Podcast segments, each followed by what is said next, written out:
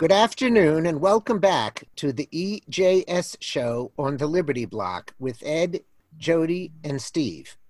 This show is being recorded live and will be available within a few hours as a podcast, which can be found on iTunes and SoundCloud by searching for the Liberty Block. Good afternoon, everybody. Hi, Steve. Hi, Jody. Hi, guys. Got, we also have a guest, uh, Alu Axelman. Yeah, the the big uh, the big boss, the head honcho. I will refer to as Elliot. Just Elliot. So okay. His official name. Um, well, as always, I, that, Steve. Before we start, you know, I hope that other people listening to this will follow Alu's or Elliot's lead and join us for some of the conversation going forward. A hundred percent. Yes, please. We have to make it known that the purpose of the show is people can be part of it and either agree with us or even better yet, disagree with us in a polite and respectful way.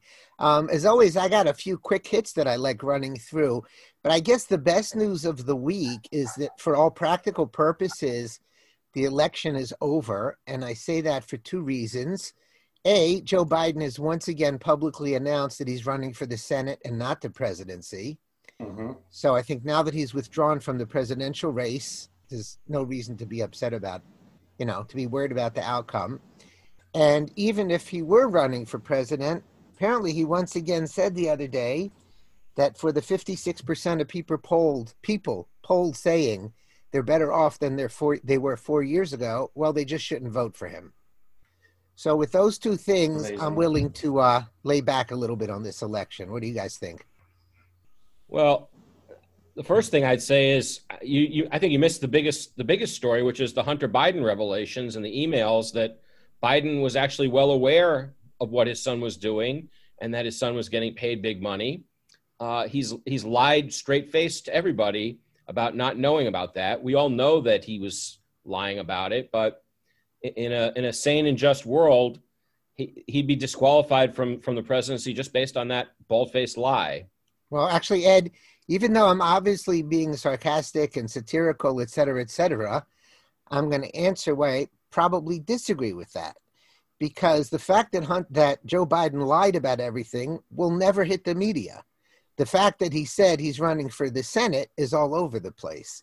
So yeah, but you know, in an age of Twitter and an age of Parler and Facebook, yes, the mainstream media is against the Republicans, but there are enough outlets for Republicans to get their work, get their message out that that information should be getting out. Conservative talk radio is very popular. Tens of millions of people listen to it. Tucker Carlson and Mark Levin and Sean Hannity have very highly rated cable TV shows. I'm I, i am not going to say that there's no bias because clearly there is, and I'm not saying that there isn't censorship because there is. But the reality is, we've got a lot of big voices, and it's time that we stop using that as a crutch and we start fighting and start making the case. And, you know, Trump should be out there making commercials, or if not Trump, the RNC should be making commercials. The RNC's got lots of money. Why aren't they making commercials about what's going on? Well, yeah. I think even better than the, the Biden scandals is, you know, Trump is making some noise about everything coming out about Crossfire Hurricane. And they did publish that spreadsheet today. And Trump has been using his usual ridiculous adjectives, but this truly may be incredible and great because some of the stuff coming out about the investigations against Trump and the Russian collusion hoax are really staggering. And you're right, if that would get out there more. My problem with all of conservative talk radio, um, and I'd love to have Hannity's millions and millions of listeners, but for the very most part, in my humble opinion, they're all preach- preaching to the choir. I think Jody has probably convinced more people to change their minds than they have. Well, I wish I knew if I'd ever convinced anyone, but Brandon you talk to regular people, don't you? I mean, you talk to real people?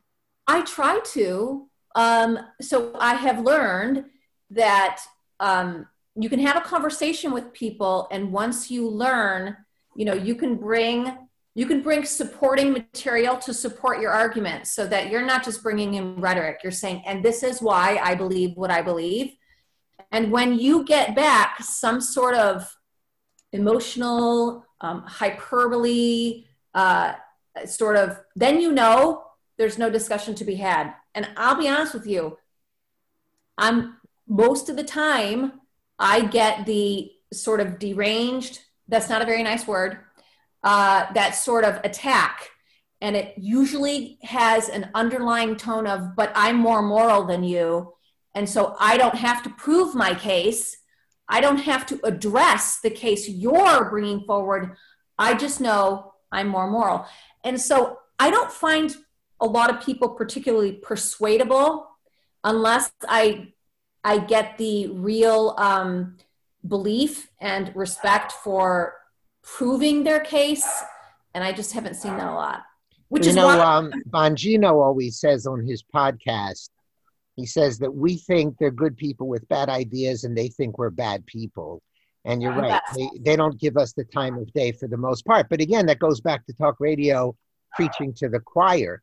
Does Mark Levin really convince anybody who's not on his side? And is that in any way a balance to all the people who are, you know, pulled over by the other side?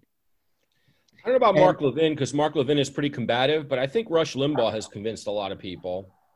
I mean, Rush is much more into persuasion than than Levin or, or Hannity. I mean, well, I'm glad you say that because I agree with you totally on that. Um, Rush was a big, big influence in my life. He never had to convince me, but he taught me unbelievable amounts of stuff over 25 years. I don't know if there's that many new people being brought over to that side. I'd personally be surprised. My only other comment about the elections, unless somebody else wants to talk about it a lot, is it pretty sure now that there won't be any more debates? I'm sorry, I'm trying to get my dog to stop barking. Why? is it pretty sure that there won't be any debates now, now that the second one's been canceled? Every day the news changes. Tomorrow, you know, they could schedule true. another one. But but again, the the uh, presidential debate commission, the Commission of Presidential Debates, the CPD or whatever. I mean, I think this election, some of us knew it for years, but this election really exposed them. They are straight up a Democrat DNC arm, right? Um, they selected the the uh, moderators for the the one or two or three scheduled debates with the president and VPs. I mean, if you look at the resumes of the moderators writing um, memoirs of Democrat figures, I forget who was it. The last moderator was like was Page. Page. Yeah, Page was the the author of the uh, biography for who was know, Clinton or Obama or someone or Biden.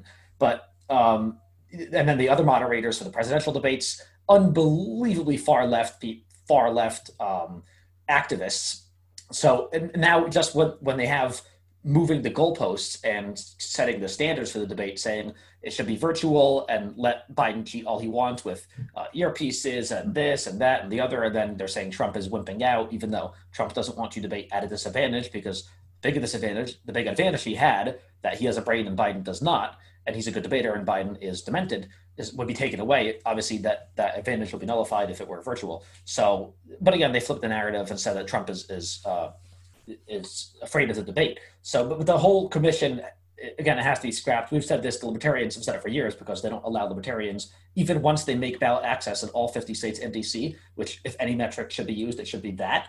They still will not even consider talking about Jorgensen being on the debate stage ever, which we all knew. But the, the debate commission has a lot of issues. But going back to your first point, I think you said, I think you and Ed were asking why Trump is not mentioning some of the Biden corruption and some of the other issues of him making his gaffes. I think I've seen some video ads. I don't know if it was TV ad buys or YouTube or some other stuff. I think Trump and the RNC and some others are hitting them on the corruption issues um, with Ukraine and also on, on, on, the daily gaffes that Biden makes, saying he's running for Senate a second time. Um, so I think they are doing it. Maybe they can do it more, but I, have seen some videos. Did you see? Did you see the new ad saying Biden for resident?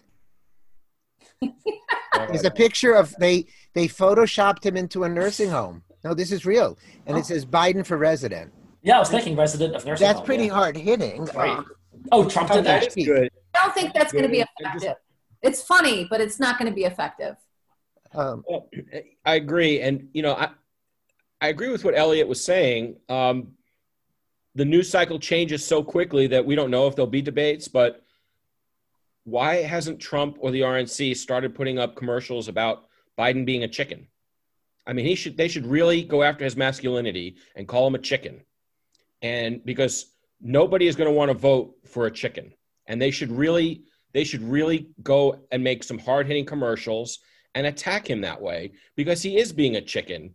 I mean, the worst thing that they should have done here was post put put the debate off for three days or even a week.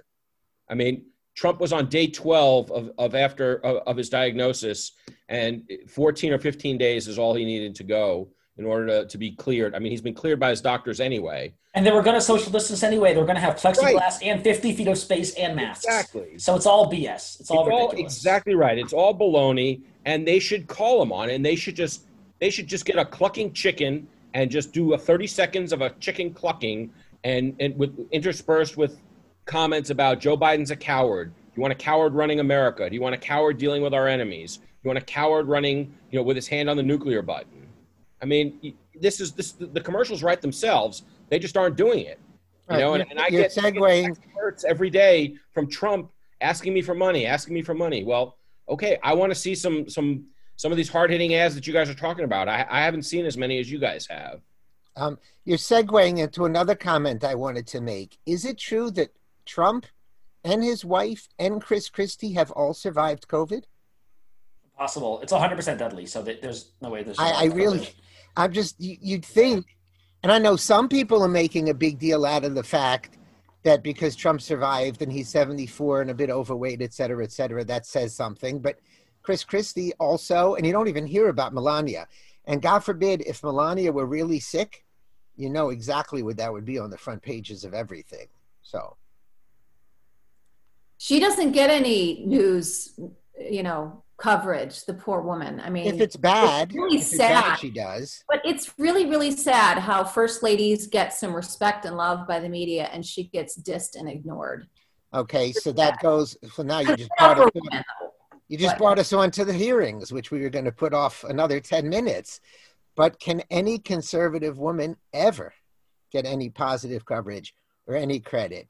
When I, when I looked, I've probably only watched two minutes of the hearings, and one of my only comments so far, besides the obvious, is that that woman is unbelievably bright. Yeah, she's impressive. I think she's smart. I think she's classy. I think she's poised. True. Um, and, and decent. if she would only be pro-choice, she would be the next Darth Vader Ginsburg. She would be the next, I don't know, icon of the feminist movement. She also has to get rid of her guns. Apparently, she owns some guns, she so she'd have to be pro-choice and get rid of her guns. Yeah. So one of the things I'm wondering what you think, Ed, because I think we talked before about you know if we could have another Thomas. Where do you think she might lie in relate? And I guess I'm sure it's just very hard to gauge, but do you get any sense that she may be like a Justice Thomas? I think it's hard to tell. I mean, her answers are intentionally crafty. Um, she's doing a good job of explaining that the judicial, you know, the canon of, of judicial conduct prohibits her from really making specific comments about how she would rule on particular issues. And that necessarily makes her a question mark. Now, based on what I've seen and based on the the fact that she clerked for Scalia and I guess just the the coverage that she's gotten, it sort of suggests that that's what she's going to be. But I don't think we know, and I think it's a good thing that we don't know. I think we elect the president to know and the president to ask her some questions, and the president is supposed to screen these people for us. And it's I, I just don't think that this is a this should be a political question.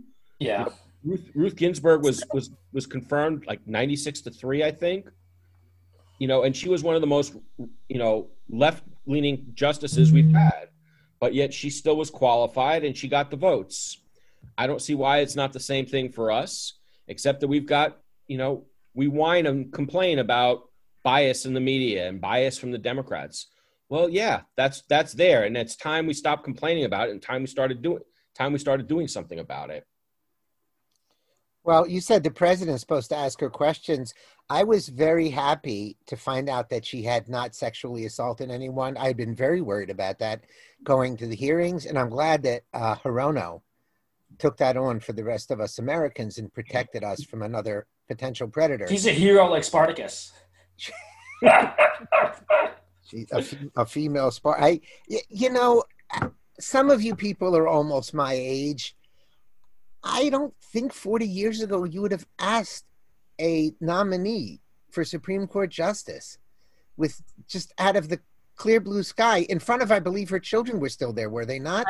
Oh, I don't know that part. Because I know they were there at least one of the days. Did you ever sexually assault anybody?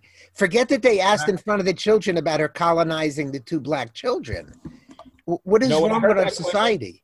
When I heard that question, Steve, I was hoping that her answer was going to be, Senator, I have sexually assaulted fewer people than you have. Oh, that would have been so good. That was the the woman who asked her that was the Hirono, family. Hirono Yeah, from Hawaii. That's what I was hoping she would have said. that would have been good. No, she's too classy and decent. Yes. Yeah. she seems exceptionally classy. Mhm. Um, a- a- again, just the nerve, the gall of the things. Well, you know, the waste of time. I, I just, for me, it's it's really this is how small-minded you are in this position. It's a waste of time. Um, and you know, I haven't watched all of it. I've watched quite a bit of it, and my, you know, my my biggest takeaway really was, and I'm sure this is, you know, if if if the, if, the, if it was switched and she was being appointed by Obama when she was when Obama, it probably would be the same, but it really is sort of Democrats just using it as a political talking point moment. Everything was all about getting out the Democrat talking points over and over and over. That's all it is. And, and I loved how, you know, Ben Sasse, um, uh, Lindsey Graham, and some others uh, used it as an opportunity to really sort of get to the judicial process and her mind, her thought through the judicial process, which to me was monumentally more helpful in gauging, not that I'm personally gauging, uh, but for those who need to gauge where she's going to come out, I thought that was a lot more helpful than, you know, like like even Ben Sasse said, scaring people, terrifying people about that she hates people and she wants people to die and not get health care. I mean, it really was, or you know, hating women and women's right to an abortion. They, they, they it, it, it's all about getting out those fearful, fear mongering talking points. But one of the things I noticed, and I think Ed, it was either the last episode or the episode before last, you had said something along the lines of Republicans being weak.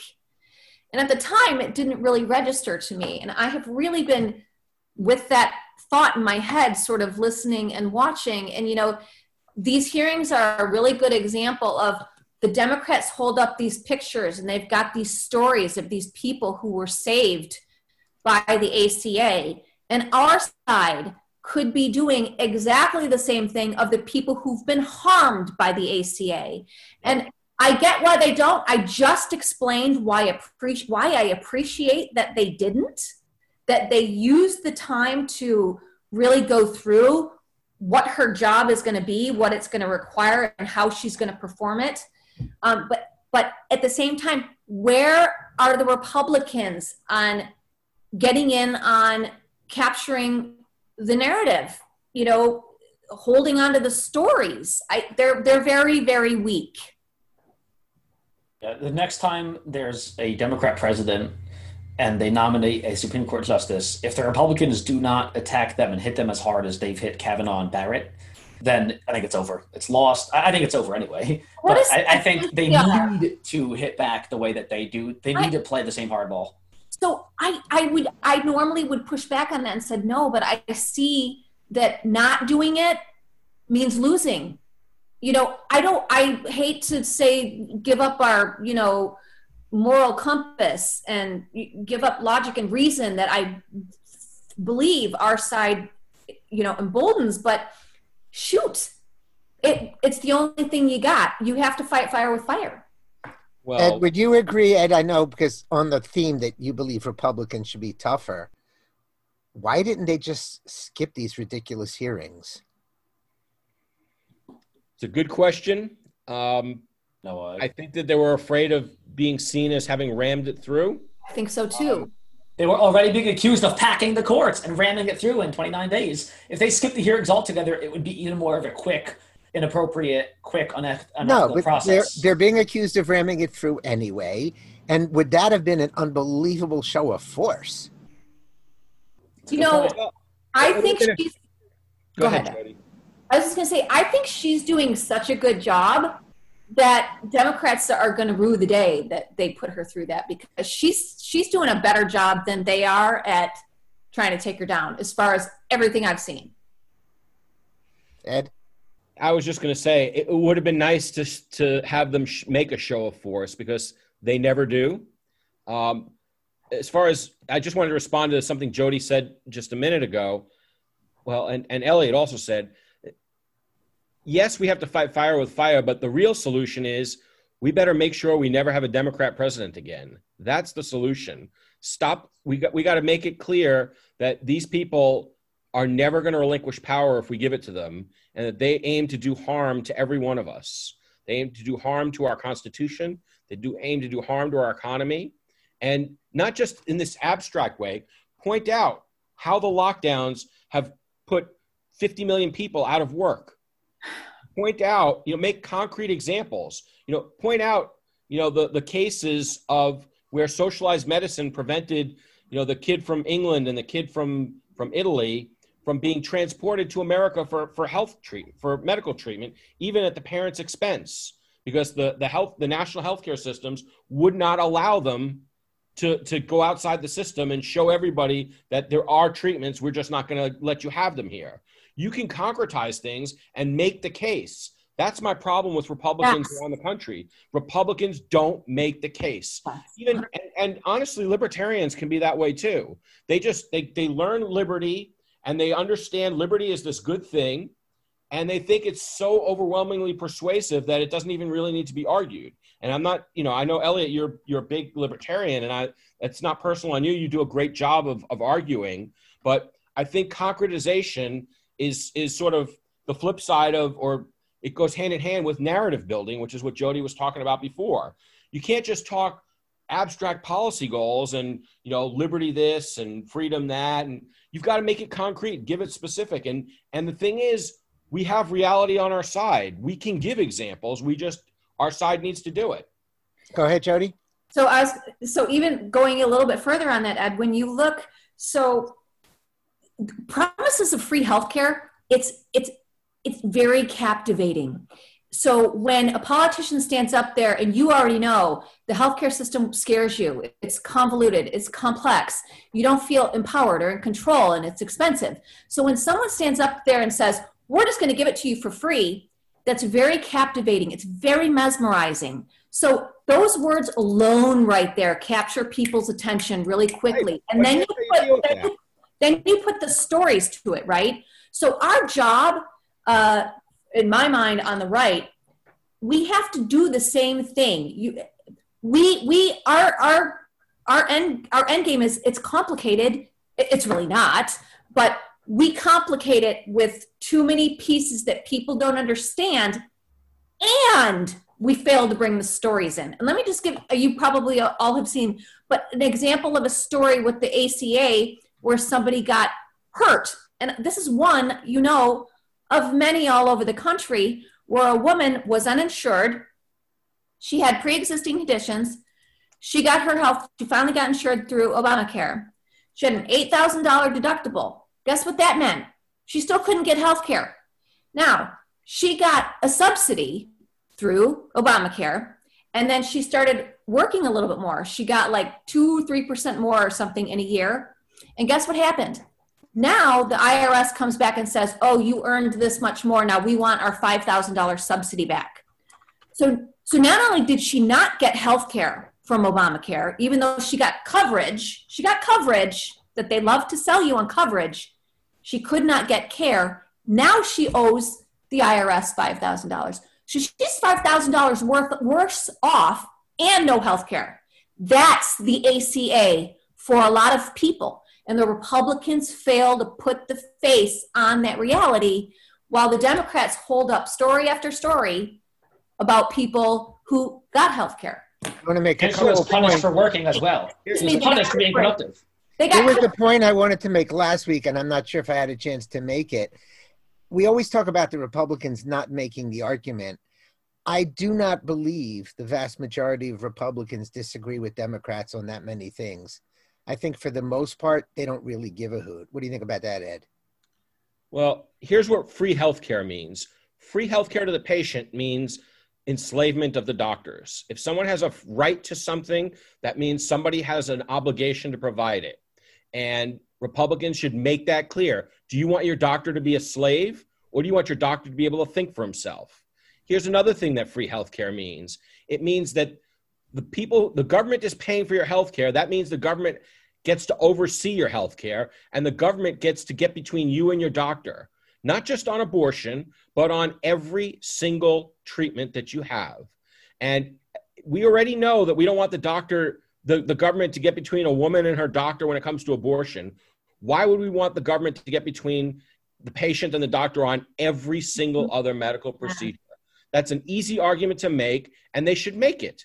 And then you can give the examples of, you know, like I said, Charlie Beard, I think was his name, that little the, the English the kid mm-hmm. from England.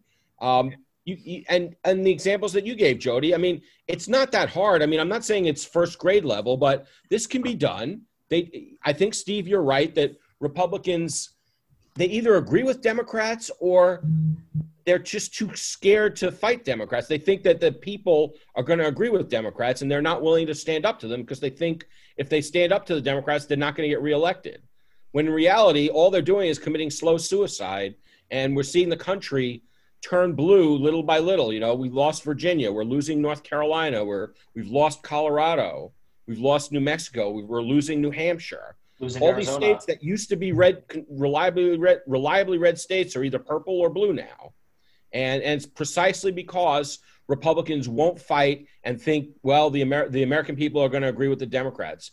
Well, surrender to the Democrats doesn't defeat them either. Okay, I'm not the only one to say that we see the argument to the left because, um, again, with the quick news cycle, Trump the other day, when he was saying he got better because of the drugs that he took, and then everybody's yelling, well, he gets it because he's rich and he's the president, nobody else will get it. And he came out and said, no, I'm going to make sure you guys get it for free. Now, that's really nice, but unless he's paying out of his pocket, he's ceding the argument to the left. Okay, and that brings up what I was going to say. What free healthcare really means. I'm sorry, Elliot. Shoot. All right, Elliot, you go. Sorry, I, I have shoot. a lot of other do not, to say. Do not say shoot. Oh, sorry. Go. I have a lot of go. other things to say. Yeah, Trump, of course, is ceding the, the ground to the left, saying that free healthcare is great. Yeah, I'm going to give you all free healthcare, whatever that means. Um, I, I, just saw another article that I forgot to put in the show notes, and I'm sorry about that. That in the latest stimulus, I mean, all know what stimulus package means uh, not even stimulus. I mean the coronavirus uh, relief package. Relief package means pork barrel crap. Pelosi throw in everything you want. Trump throws in everything he wants. You compromise, compromise across the aisle, and the American people get screwed. Some get bailed out to the tune of six trillion, and everyone gets their spending, and everyone's happy. And the national debt hits 27 trillion, and eventually 30, 40, 50, 100 trillion. Um, so that's what coronavirus relief means. And again, no one's pushing back on this. I don't think Levin is pushing back on this. I don't think Bongino, Hannity, or anyone else is pushing back and saying coronavirus relief means spending $5 trillion on pet projects from the right and left and they come together and compromise just to screw the people. But yeah, anyway, the latest thing I heard about, you know, they're saying Pelosi walked away from the table, Trump walked away from the table, Pelosi only wants Democrat, you know, all, all of the crap in there. That's why Trump's not going to negotiate with the next relief package. I just saw an article, again, proving right what I said on the radio three years ago, that the the latest thing Trump requested in the coronavirus relief was totally free um, forgiveness of student loans as well. Um, and as I, I, said years ago, five, ten years ago, this is where the country is going. Like you said, Democrats believe it, most Republicans believe it, and next thing you know, it's mainstream, and most Republicans support it too. I think within five, ten years, all federal and probably all private um, student student loan debt. It's like it's like 70, 80 percent federal, I believe. So all the federal debt for sure will be forgiven, and that's why I've been telling my friends and family to pay the minimums because don't worry about paying off your debt quickly because it'll be forgiven. So I just wanted to put that in there too. Trump is totally ceding to the left, but he doesn't have to. This is an unforced error, right? He's saying in the coronavirus relief package, let's throw in free uh, college student loan forgiveness. Uh, it's an unforced error, right? So that's incredible too. So the whole and free healthcare, free college, free whatever you want to put in there. What I hear when I hear that is an avenue for politicians to exploit people's pain because once you put it in their hand, every time they're up to vote, they're going to keep promising you, I'm going to give you more. I'm going to do this. I'm going to make it better. For decades, will people will be wait, why why can't I get this health care? Why can't I get this college? It's free, it's free, it's free, and my taxes are destroying my state. Fighting and fighting, but more avenue for politicians to, to be permanently in the seat of pandering to voters to get elected because now they run it. So I got to tell you, all these different things every time I'm coming up to uh, be reelected, and I'm going to, you know, promise you more and more of this stuff, and I'm going to make it better and better. It just puts it in the hands of people who are going to use those subjects as an avenue to exploit them to get elected. I think two simple things, real quick, two simple things that Republicans can do to argue better is number one, whenever anyone says anything, even Trump, but especially Democrats saying free this, free that, free healthcare, free college, literally just say, do ad buys, do billboards, do videos, articles, just saying who's paying, who's paying, who's paying the bill, funded by who, who's funding it. Well, and the second thing is call them looters taken from obviously Atlas Shrugged, written by Ayn Rand. She refers to government agents as looters because they loot your money. They're thieves. They steal your money and they use it to bribe voters. By the way, people. even Levin wrote a book called, I believe, Plunder and Deceit. And plunder yeah. is a pretty strong word. But but you're only plundering you're only plundering the rich and the corporations, Elliot. So oh, it's yeah, still okay. Yeah, you know, I'm not like the vast majority of people are going to be like, well, it's not, I just get the free stuff. I don't have to pay for it. I pay 20, 30, 40,000 dollars a year in taxes and I'm a middle class medic who works my butts off. Well, you know what I find really, okay, because I really, I really value the moral argument. Um, I want to solve problems like poverty and those things, but it really irks me how many liberals vote for big government under the guise of compassion for those in need, and yet they consistently put up politicians who aren't taking from their pocket more to meet the, the, the needs of the needy. And I resent you, that. You really. Me. I resent that. Bill Clinton, I believe, wrote off used underwear on his taxes that he did donate to charity. So the fact that you're saying liberals don't give charity is just not true. No, they vote for other people to fund it through government, and conveniently, those politicians they vote for are also going to give them some free stuff. It's really about compassion for others, but that they get free stuff paid for by others, that's just a little. Well, Clinton was the recipient of charity after he left the White House. He took some of some of the uh, gold silverware, right? So that was charity. He was a recipient. You know, Ed, you brought up the word enslavement. Um, two of my absolute, um, I guess, mentors, for lack of a better word at the moment, are Thomas Sowell and Walter Williams and I know they always talk about it in those terms. If if you have a right to health care, you are enslaving a doctor. And I'm glad you used that word because you're literally, and some of us who are raising children know that our children could go to medical school and put four years undergrad, four years medical school, five years residency, another five, ten years of heavy debt for the government to tell them where they have to go, what type of practice they have to have, who they have to treat and how much they're going to get paid, that should be infuriating. And uh-huh. obviously, we're not doing a show on healthcare, but free healthcare leads to not enough doctors. Well, some do say that Rand Paul and Ben Shapiro do make that point that it's enslaving a doctor. Yeah. And a nurse. Well, and it doesn't solve the problems of people having control and access in their healthcare decisions. It just doesn't. Well, it it solves the problem that the Democrats want solved the Democrats want to solve the problem of they want control of yes. life, and that that solves their problem 100%. They want to be certain that they can pander on that subject for eternity. Well, not no. Ed's go, going further than you, if yep. I can talk for him. They want to control you. They, somebody's calling it medical tyranny, and some other words, just like they can deny you hydroxychloroquine if they want to, whether or not it's to protect the money of big pharma. Um, and again, if we ever get to that social credit system, which in certain ways we're heading towards through big tech, of just saying if you don't have the right opinions, then clearly your mind isn't right, and we're not going to spend that kind of money in healthcare. And God forbid, if we ever got single payer, I have no doubt that that would start to happen. And again, it would start to happen in the gray areas, but it will start to happen. You know, it's funny. I wasn't going to bring up the story necessarily, but I think it was Daniel Horowitz. If you don't listen to him on Conservative Review. He's been fantastic, at least of late. He was very upset that I believe an Idaho judge ruled that not paying for a um, surgery for a transsexual, which I think Rush Limbaugh is the one who coined a chopidicophomy surgery, um, that not paying for it is a violation of the Eighth Amendment. And he didn't even go into the fact that they're taking money against other people's will who believe that that's a horribly immoral thing to do.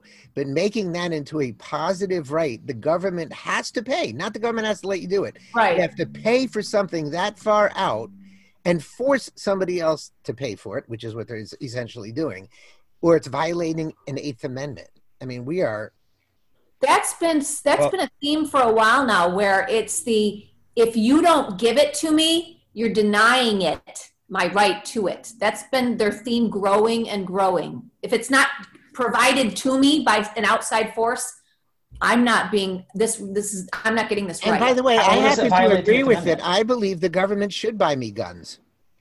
Yeah, yep, yep. Of course. Well, It's my I, I just want to I want to say something though, Steve. I I agree with with what you're saying about where control of medicine is heading, but I think I think that they are on the precipice of something that gives them even more control and more quickly, and that would be digital digital money. If they give if they replace the currency with a, a Fed card and make it so that you have a you know whatever a Visa card or a debit card that's to the that's a Federal Reserve Bank card. If they don't like what you're doing, they shut your card off. and within five years, cash will be illegal for transactions. Of course. Ed, Right. Ed, you're going really far. I'm starting to worry about you. You're sounding almost as crazy as that Alu kid. Yeah, um, Israel. You know, Israel is pushing very hard towards cashless society. It's inevitable. It's only a matter And- of five years or ten years. It's and inevitable. again, they do it, you know, to stop black markets, which Israel and the Middle East are famous for.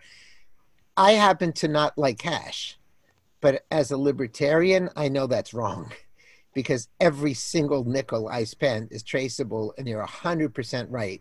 If they push us all away from that, yeah, li- just like that they. will uh, only fuel the fire of cryptocurrency. It'll it'll motivate people to use more crypto, No, they'll just make it more illegal, et cetera. et and they'll cetera. use it more anyway. I, and it just Okay, I think pause. that's It something is. that It's created by the government.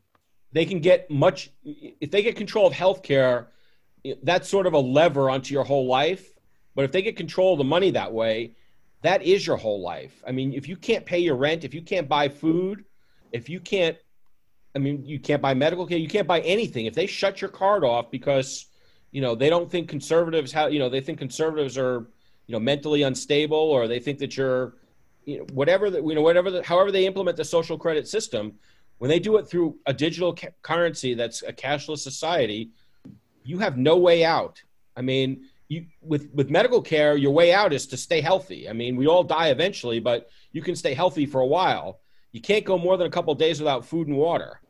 And if they shut your if they shut off your access to that they've got total control of your life and they've got it very quickly. And I- don't know if it's 5 or 10 years as elliot's saying but that's the direction we're going and we're moving even faster in that direction than we are towards socialized medicine. So that's something that I think people need to be really alert for and, and watch out for.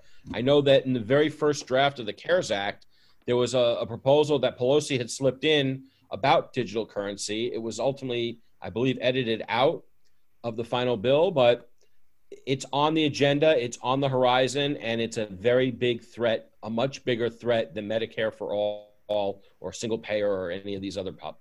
You know, I just have to say, Ed, if you would have said this five years ago, I would have thought you're a tinfoil hat nut. We all would have called you a quack. Yep. and and now you're a pretty mainstream person, and the fact that you're saying this that is unbelievably scary. This is no longer conspiratorial. Yeah. No, anyone paying attention to anything knows within five, ten years, I think it could be a lot less, could be a year or two. We're going to have a digital currency, and then they'll give us five, ten years grace period to phase out all cash transactions.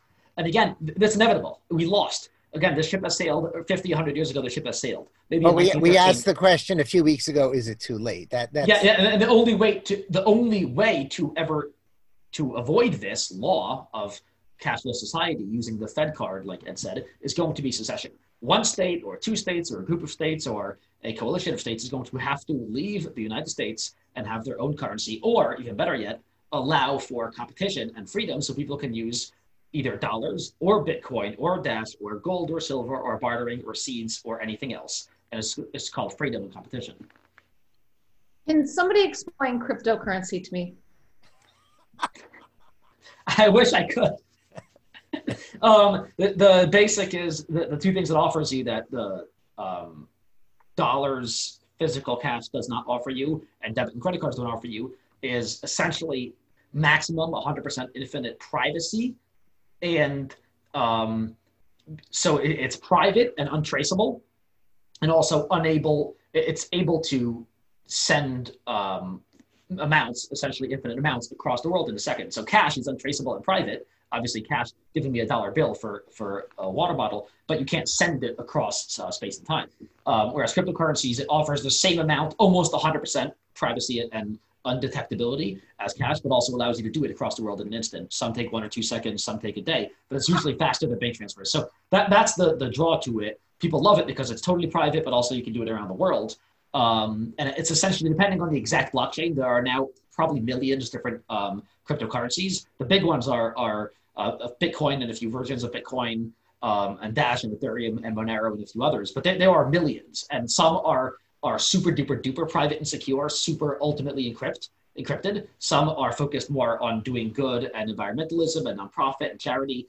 That's their focus, and, and they work in very interesting ways. Um, but most of them are very, very big on, on privacy and blockchain needing super duper VPN bouncing back and forth between a trillion servers. So it's essentially untraceable, which is why the government hates it. Well, my understanding of, of cryptocurrency, which I've had trouble getting anyone to explain how it actually works, is it's basically just a number on a screen. Nothing really exists, Correct. as far as I can tell. It's There's just no a myth that we agree to. Now, I believe money is as well because, yep. You know, I don't want to give away our secret, but we pay our co-host a couple hundred thousand dollars an episode, and they get the money straight through, you know, bank to bank wires. But all that does is move a number on my screen to a number on their screen. No one's ever really moved money and I, am not an economist by any means, but we talk about Bezos being worth 160 billion dollars. I don't believe that. First of all, the minute he cashed out any of his stock that's worth so much of that money, his stock yeah. goes down right away. So he loses 10, 20 billion right there. But it's all on paper. He can't walk into anywhere in the universe and get that money. It's a number on a screen. And when you watch, uh, what was it, Live Free or Die Hard, or one of those, one of the last Die Hard movies, where they just simply hacked into all the banks. It just exists on a screen. And I think Bitcoin, per my understanding, is just taking that another step. I agree to call it worth something. And that's why Bitcoin seems to fluctuate horrifically. So I don't, I don't really understand. It's volatile. Is it more volatile than the U.S. dollar? You know, probably, but it's well, volatile. And again, some, and that's why there are some coins called stable coins, and I think that their maximum, their um, top primary uh, traction is that they're more stable, right? Bitcoin is more volatile. There are some that are more volatile. They'll go from a thousand dollars to a penny every other day. It's crazy. But but again, you know, the dollar fluctuates mostly in a downward direction, of course. But you know, the dollar and the euro fluctuates, and, and there are derivative markets. They fluctuate very very little. I mean, if you look yeah, at the, yeah. a few pennies here, a few pennies. And, and again, the, the reason you know Bitcoin, I think the first the reason cryptocurrency came into existence was just that. It was just a a method of exchange, a medium of exchange, which is all a currency a currency is supposed to be. It wasn't supposed to be an investment. People talk about it like, is Bitcoin a good investment? Is the dollar a good investment? Maybe, maybe not. But but currencies are primarily currencies and secondarily investments, right? Bitcoin was a way for me to put money into my computer or my app, send it to Ed across the world in an instant, and then he can right away transfer it back to dollars, and that way I can send Ed across the world in an instant $85 like this without paying PayPal fees and without being tracked by PayPal, aka who owns PayPal? I don't know, Google, Facebook. But but it is a myth as far as I know. But so so is the dollar and everything else. Um, is it backed no, by anything? Yes and no. Elliot, because gold was an objective value. Gold yes. was a real value and a real asset, and all these other substitutes are not real assets. They're all make believe. They're all fantasy at some level. And you know, I don't. I think that Bitcoin and, and cryptocurrencies are just as much fiat as the dollar is. Un, untethered to gold. They are. They're not necessarily backed by a hard commodity for sure. I, would I would totally agree. That's why I wouldn't put all my money. They are. I wouldn't put all my money in in you know any crypto. It's used, I think, temporarily. I don't know if temporary is the right word, but it's used for one purpose. For if, if I want to buy an AR-15 from you and you live in China, there's only one way for me to send you the money. I can send you cash by snail mail, which has a lot of issues and is super illegal, or I can send you cryptocurrency and then you can put it right back into dollars or yen if you're in China or yuan. Um, and that way I can, I can transfer you money without being tracked. So it, it has a purpose, right? So its primary um, attribute that people like about it is that purpose, which is untraceable, uh, you know, private, undetectable, instant Privacy. transfers. Yeah. So But that's the big thing. for value. Yeah, yeah. I don't see again. I don't see the the value in it as far as hard value, um, and that's why again I have like eighty dollars in, in cryptocurrency right now. Um, I don't have most of my investments in cryptocurrency, um, but if I have to do a supposed to be a transaction, secret. I would do it. What's that? It's supposed to be a secret. You're not supposed to tell us how much you have. Of crypto? No, you know, you know. I have ten bucks of Bitcoin, ten bucks of Dash, a few bucks of of uh, something else, Ethereum. I don't know. I still don't know how to use it very well, but uh, um, you know, some apps and some programs make it pretty easy. I think. Uh, but again, a lot of my friends who know a lot more about tech than I do, they do love it and use it a lot. Um, again, some consider it an investment, some don't, and that's neither here nor there. Um, but again, the key is freedom. And whereas government is concerned, they shouldn't have any laws. And I just I just finished reading End the Fed, where it says maybe the government shouldn't have a monopoly on our money, and they should let us do what we want. If we want to use certain kind of money, that's fine. They shouldn't have a Fed which then destroys the dollar and puts it in the grave and then kicks it and stomps on it and just totally destroys the integrity of the dollar. So that, that's where I'm at. We should have freedom and let competition happen, not just with cars and phones. Let competition happen with healthcare and with currencies. Amen. We're getting far into our libertarian territory today, are we not? Um, I wanted to mention just a few quick hits. Uh, it's pretty interesting how, going back to the hearings, how Amy Coney Barrett is supposed to answer a question about how she'll rule on a case, but Joe Biden can get away with saying we don't deserve to know what he's going to do about packing a court. And I think she should have just said that straight up. Like, wait a minute you guys don't. Can you imagine if she would have said to a senator, "You don't deserve to know the answer to that question"? That would have been funny too. What's amazing is that they keep saying it whenever I turn on the uh, leftist news. They keep saying the Republicans are currently packing the courts because Trump has filled, you know, 100 vacancies in the courts. Can we write an article? Can someone here take that on, please, to write an article just explaining the basics of what filling court vacancies means versus packing and extending the amount of seats on a court? And then say that not only has Republicans not done it and Trump hasn't done it and won't do it, but Biden has essentially said he will do it, and the last one to attempt it was a Democrat. So can we write an article like that explaining You would, you know, you would think that was so obvious until they started to conf- conflate those two terms. They've purposely conflated them, and I've written articles about this this theory. It's the conflation theory, where they purposely conflate two things Yes. um, for years and years and years and desensitize each other. Strategy. Yeah. Yeah, yeah. They did this with with um, uh, rape, and then sexual assault, and then sexual harassment, and then sexual misconduct. And they keep going down a level of of how serious it is. Now, sexual misconduct. What does misconduct mean? It means conducting yourself not perfectly. Who's not guilty of mis- of conducting themselves not perfectly at any given moment in their life? Obviously, every human is guilty of misconduct, sexual misconduct at some point in their life. Since you're- Um, and they lower the bar and they equate it with rape and they conflate it with rape purposely for years and now we've all been desensitized so when i'm nominated for supreme court one day in my nightmare i'll be i'll be you know accused of sexual misconduct and because of the conflation of 50 years they'll equate that to rape and they'll say oh he's a rapist you know, Yeah. speaking They do it of words, I, can think see it's really interesting what happened with the sexual preference thing. Yeah. So I think everybody knows that she got into trouble because she said sexual preference. But according to one story, Webster's online dictionary literally went on and changed its definition of preference to cover for that and said that preference in regard to sexuality is a derogatory word now. unbelievable. I have no way of researching it because they say they screen captured the old definition, but we're living so far into 1984 mm-hmm. that we're going to re- change the meaning of a word almost retroactively, and that's really, really scary. Right. and what were you saying about language Well, I was just going to say, I can say for sure that I've not engaged in sexual misconduct. I just want the record to be clear about that. Okay, duly noted. duly noted But how did we get here? I mean, going back to the debate moderators, uh, and you, how, how did we get here where it's, I mean, it's so blatant. At least if they had somebody on the far left and somebody on the far right to sort of balance out the questioning, but we've lost any semblance of balance and reason. far right people are evil nazis and we're not going to have them on a debate stage no How did we concede so easily? How is it that we've lost control of the narrative this monumentally? And even the media, you know, I guess what, what did CNN say? And I know it's CNN, so surprise, right? But you know, Joe Biden lied so much. It's insane. And yet CNN gets away with saying, uh, you know, he was mostly accurate what he said. How how do you, I mean, my husband is a physician, and for gosh sakes, he's held accountable to the, the nth degree on anything. And how is it that the media is not held accountable to outright lying on a regular basis and covering for lies? How, how did we get to Okay, this? so Jody, speaking of words, look at what we've done to that word mostly. And you put it so well. We've gone with these mostly peaceful demonstrations. That's And I'm the only person to say, you know, the flights on September 11th were mostly uneventful, by the way. I'd say 99% that of flights went 99% of the entire flight was totally normal. And why do we make such a big deal out of it? So, and you know, the, the 20th century was mostly peaceful too, except for the 100 million people who died. So we've taken the word mostly and totally bastardized it. And by the way, we've moved the window so far that people with a straight face will say CNN is center or center right.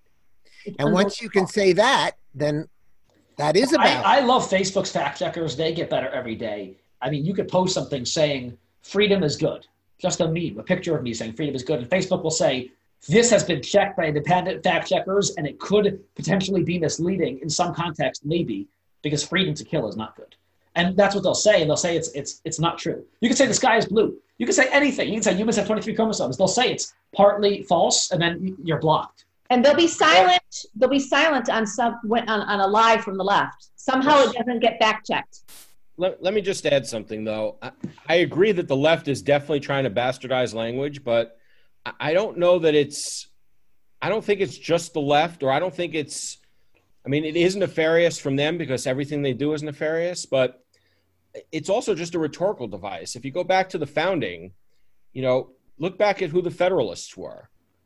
The Federalists were the ones for a national government, but in real, but by choosing the term Federalist, they they took the word that the that the anti-federalists really would have that really described the anti-federalists right the states rights people the people that believed that it should be done at the you know each state should be able to do its own uh, it make its own choices and what were the what were the anti-federalists left with they the language didn't have a word for them because the the federalists took their word for them so Like liberals, they don't believe in liberty. well you- you're talking about back in in 1787 I'm saying now liberals stole the word liberty. They stole Right. the word progressive. They correct steal the word choice. I don't think we ever actually. I, I don't know that they stole the word progressive. I don't know that our side ever had the word progressive.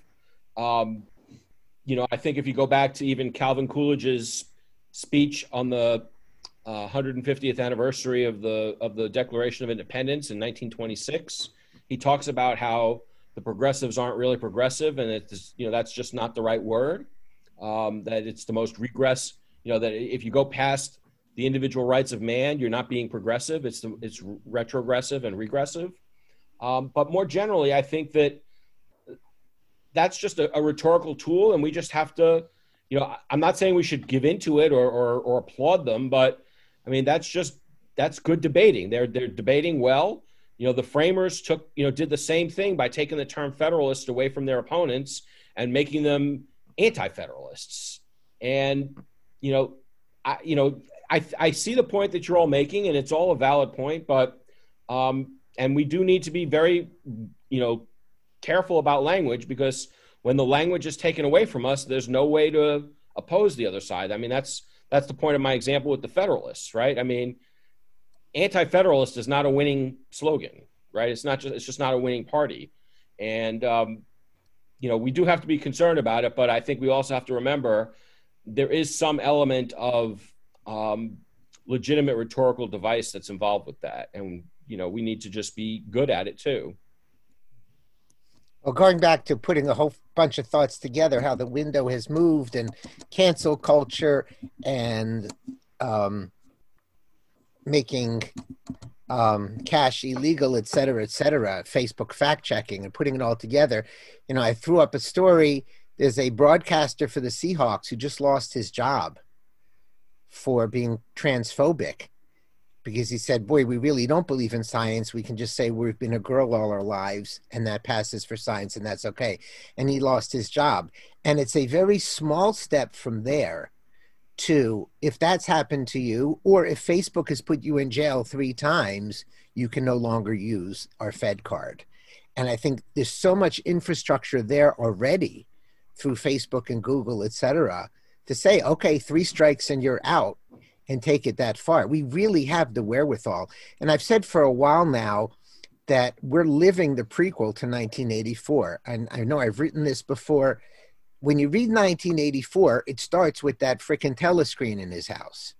And you always wonder how the telescreen got there. And I assume that everyone assumes Big Brother forced everyone to have a telescreen. And that's just the way the book reads. But I believe we all bought those telescreens. They were called iPhones, they were called Echoes, they were called Homes or whatever else they're called.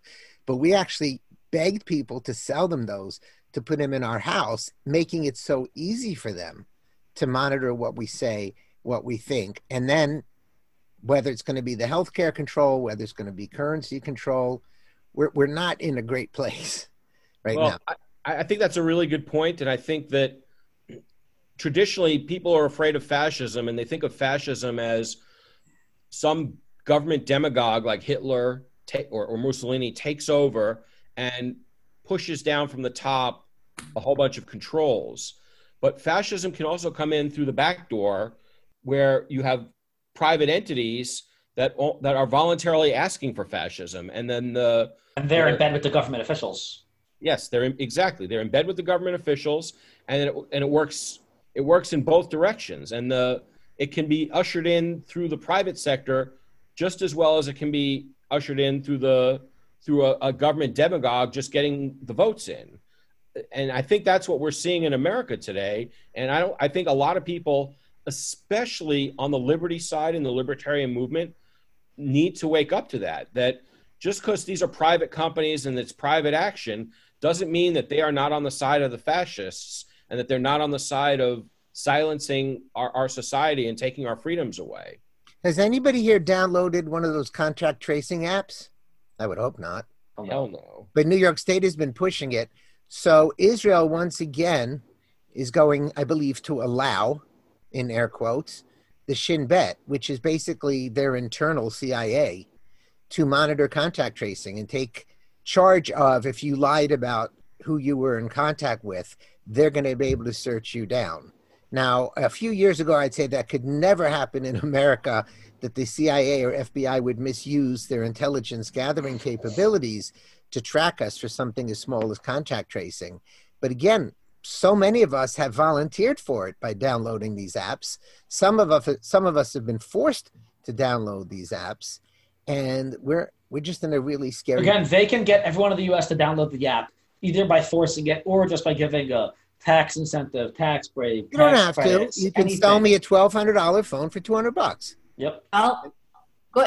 What the, the what you were talking about earlier, fascism, and uh, a woman in the UK coined it as called. I, I, think it was her who coined it. It's her. I first heard it from. She was a. She used to be um, a journalist in, in the UK, and she called it cultural totalitarianism. And you know, you don't if if you don't download that app, maybe you won't get hired. Maybe you'll get fired. If you don't download that app, your neighbor is going to damage your home. If you don't download that app, you're going to be harassed by your community until you do. And let me just tell you, but don't worry because you downloading that app, it's for your own safety and it's for the safety of others. And if you don't do it for others, you don't care. You want people to die. Did you see that story? The police chief who just lost his job because his wife said something pro Trump? Cultural totalitarianism.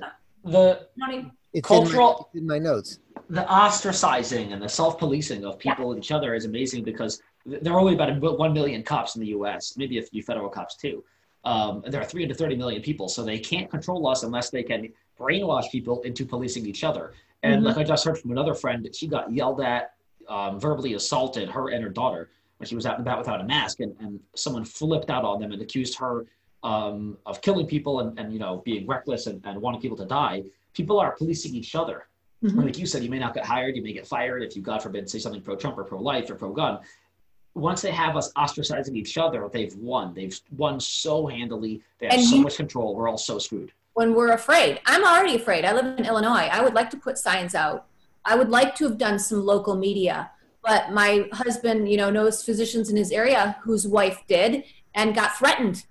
Threatened. He, mm-hmm. his job was being threatened, It's and not I, worth being fired. so now I'm silenced. I wouldn't be. I'm. I'd love to be vocal, but I've literally been feared into being silent.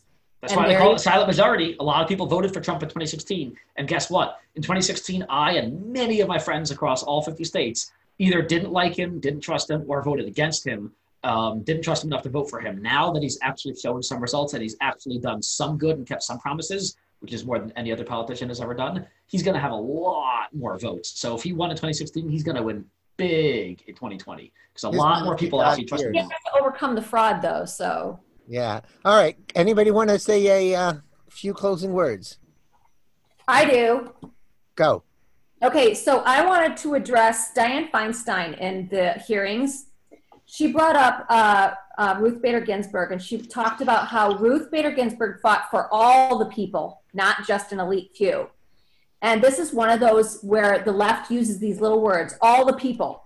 So I want to respond to that um, and say, where is that sentiment on fighting for the rights of the millions of people who believe abortion is legalized murder and want to ban it in their states? They are part of all the people. Where is that sentiment on fighting for the rights of millions of people who know that government is terrible at managing health care, drives up the costs while giving little care to access, and so they want the federal government out of health care? They are part of all the people. Where is that sentiment on fighting for the rights of the millions of people who want less federal spending and low federal taxes? They're part of all the people. So when the left talks about caring about all the people, let's be honest, that's not what they're talking about. They're talking about making sure that all the people are under their control and not under their personal wishes. That was my closing. Well, before I even make a, a, a closing statement of my own, I'll just, Jody, I think that's called universalization of your own interest.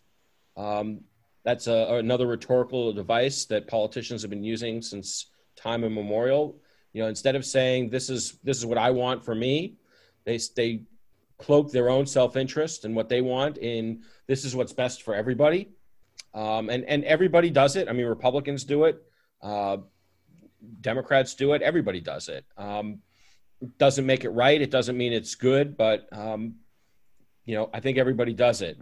Um, I don't do it. as far as I, I try and I try and check myself very Fight carefully. for all to do what they want. I really don't care if you want government health care. Have at it. Just leave me out of it. I, I don't care if you want to ban abortion or have you know government pay for it until do your thing. Leave everyone out of it. To me, that's where you get the all part. Yeah. Well, you know, this week we've sort of stayed away, whether consciously or subconsciously, from from the COVID story and the mask story. But um, I think a couple things have come out this week that are, are at least worth noting. Um, you know, there's some. Uh, you know, the World Health Organization came out and said that lockdowns are a bad thing, and that we've had poverty double in just six months. Um, and I think that that's something that needs to be we should at least have address we should at least address it. I don't want this show to go by without at least mentioning it. Um, you know, some of us, or at least I know I have been saying since day one that that was the inevitable result of what's going on. That shutting down the economy and putting people out of work was not the not the correct answer to this problem. It wouldn't have been the correct answer even if we had the bubonic plague on our shores, but it certainly wasn't the right answer for what we had. Uh, we we can't live without our civil liberties being able to to earn a living is a civil liberty it's a civil right. Being able to go to church is a civil liberty and a civil right. Even simple things like taking care of yourself at the gym which the gyms were closed for a long time that's also a basic civil civil right and civil liberty. And these lockdowns were never about health. They were never about solving the problem of coronavirus. They were about consolidating political power in the Democrat Party. And it was the Democrat governors and mayors that have exploited this crisis and concentrated their power, and who, even in the face of court rulings against them refuse to, to yield at all. Um, and then there was another story about the ineffectiveness of masks. And I just, I think that it, there's not a whole lot to say about that story. I think that we've all known that, you know, there's a lot of uh, uh, YouTubes about Fauci and some others from the very beginning saying that masks were not effective and they are effective. And, you know, I think that we all know that that was a little bit of, of nonsense. But uh, the, the point I wanted to, to bring out, if we had talked about it, was that like so many things from the left, mask wearing has become a sacrament. And the left talks like they're secular and that they're anti religious and they don't believe in religion, but they sure do have a lot of sacraments that you have to do them and you're not allowed to even question it. And it's not just masks. You know, environmentalism is replete with with sacraments. Uh, you know, if you if you dare to ask, for instance, whether recycling is necessary or profitable, you, you know you you get you get a, a, an angry answer from a, from an environmentalist like you want to kill the, the planet well if it really were profitable if it really were something that adds to human life some companies company or companies would be able to profit from it. And the left doesn't want to hear that. They don't want to even address that issue. They don't want to talk about whether uh, whether something is worth doing and whether the the, the risks outweigh you know whether the risks are, are outweigh or don't outweigh the the rewards of doing something. You know, we could you know we could lower speed limits to five miles an hour, and we would probably save a whole lot of lives from uh, from car accidents. You know, we could get rid of the car altogether and go back to horses, and we would get rid of you know we would have no more car accidents. But suddenly we wouldn't be able to transport food as quickly as we do. We wouldn't be able to transport medical supplies as quickly as we do. I couldn't transport my patients quickly. Right you couldn't get people to the hospital as quickly. So there are costs involved to it. And but the left doesn't want to talk about that. They don't want to engage in any kind of cost benefit analysis. They don't want to engage in any kind of thinking. To them, these things are all sacraments. They are religious commandments that must be followed. And that's what mask wearing has become. And that's what environmentalism is writ large. And I, I just wanted to make sure that we didn't conclude, conclude this show without me at least pointing that out and addressing it. So there you go. Government's the new opiate of the masses. It's the new religion. And all heretics will be punished in the here and now, not in the ever after, just so we're clear. I don't know if it's government. I mean, I just think that they they have their they have their beliefs and they're not willing to persuade you on them. Their whole plan, their whole reason for being is to force it on you. Mm-hmm. And it doesn't matter whether it's right or wrong. And in fact, I think if you really drill down deeply enough, I think that they would rather that the things that they're forcing on you were bad for you. Because if they were good for you, then they wouldn't need to use force. Mm-hmm. For them, force is the is the primary for them. They want to force you to do what they want you to do. And if what they want you to do is objectively good for you, then there's they don't need to force you. You just would, you know, it's sort of like the seatbelt laws, right? They force that on us, but anyone who stops and thinks about it, okay, yes, it's wrong. They shouldn't force me to do it, but I'd be an idiot not to wear a seatbelt. So I wear a seatbelt. That's not the kind of thing that the left really wants to force on us. It's not, you know, you know, government is the opiate of the masses. It's not, it's not government per se. It's they want to force you to do things that are irrational and bad for you. Um, and the seatbelt law is just sort of a, you know, it's, it's, their foothold. It's their camel's nose under the tent to be able to do it. Um, but they just want they they want to force you. Like I said, force is their is their primary, and they need things that you don't want to do and that are objectively bad for you to force you to do it. And that's why we've got lockdowns. That's why we're forced to wear masks, even though masks are not effective and that lockdowns aren't effective. That's why uh, recycling has to be done without question. Um, that's just, I think that's the that's the the the issue that I see. I don't see it as, you know, government is the opiate of the masses. I mean, I, I guess maybe I should ask you what you mean by that. But yeah, I mean, like when you talk to liberals, you know, that is their opiate. That's their religion. That is, and if you question it, you're attacked. It is kind of like their drug. It's their it's it's their solution to everything. Give you know government all the power, and they're going to make everything I want happen and be. So it's it's their opiate. With, I'm not religious. Their drug. It's their religion.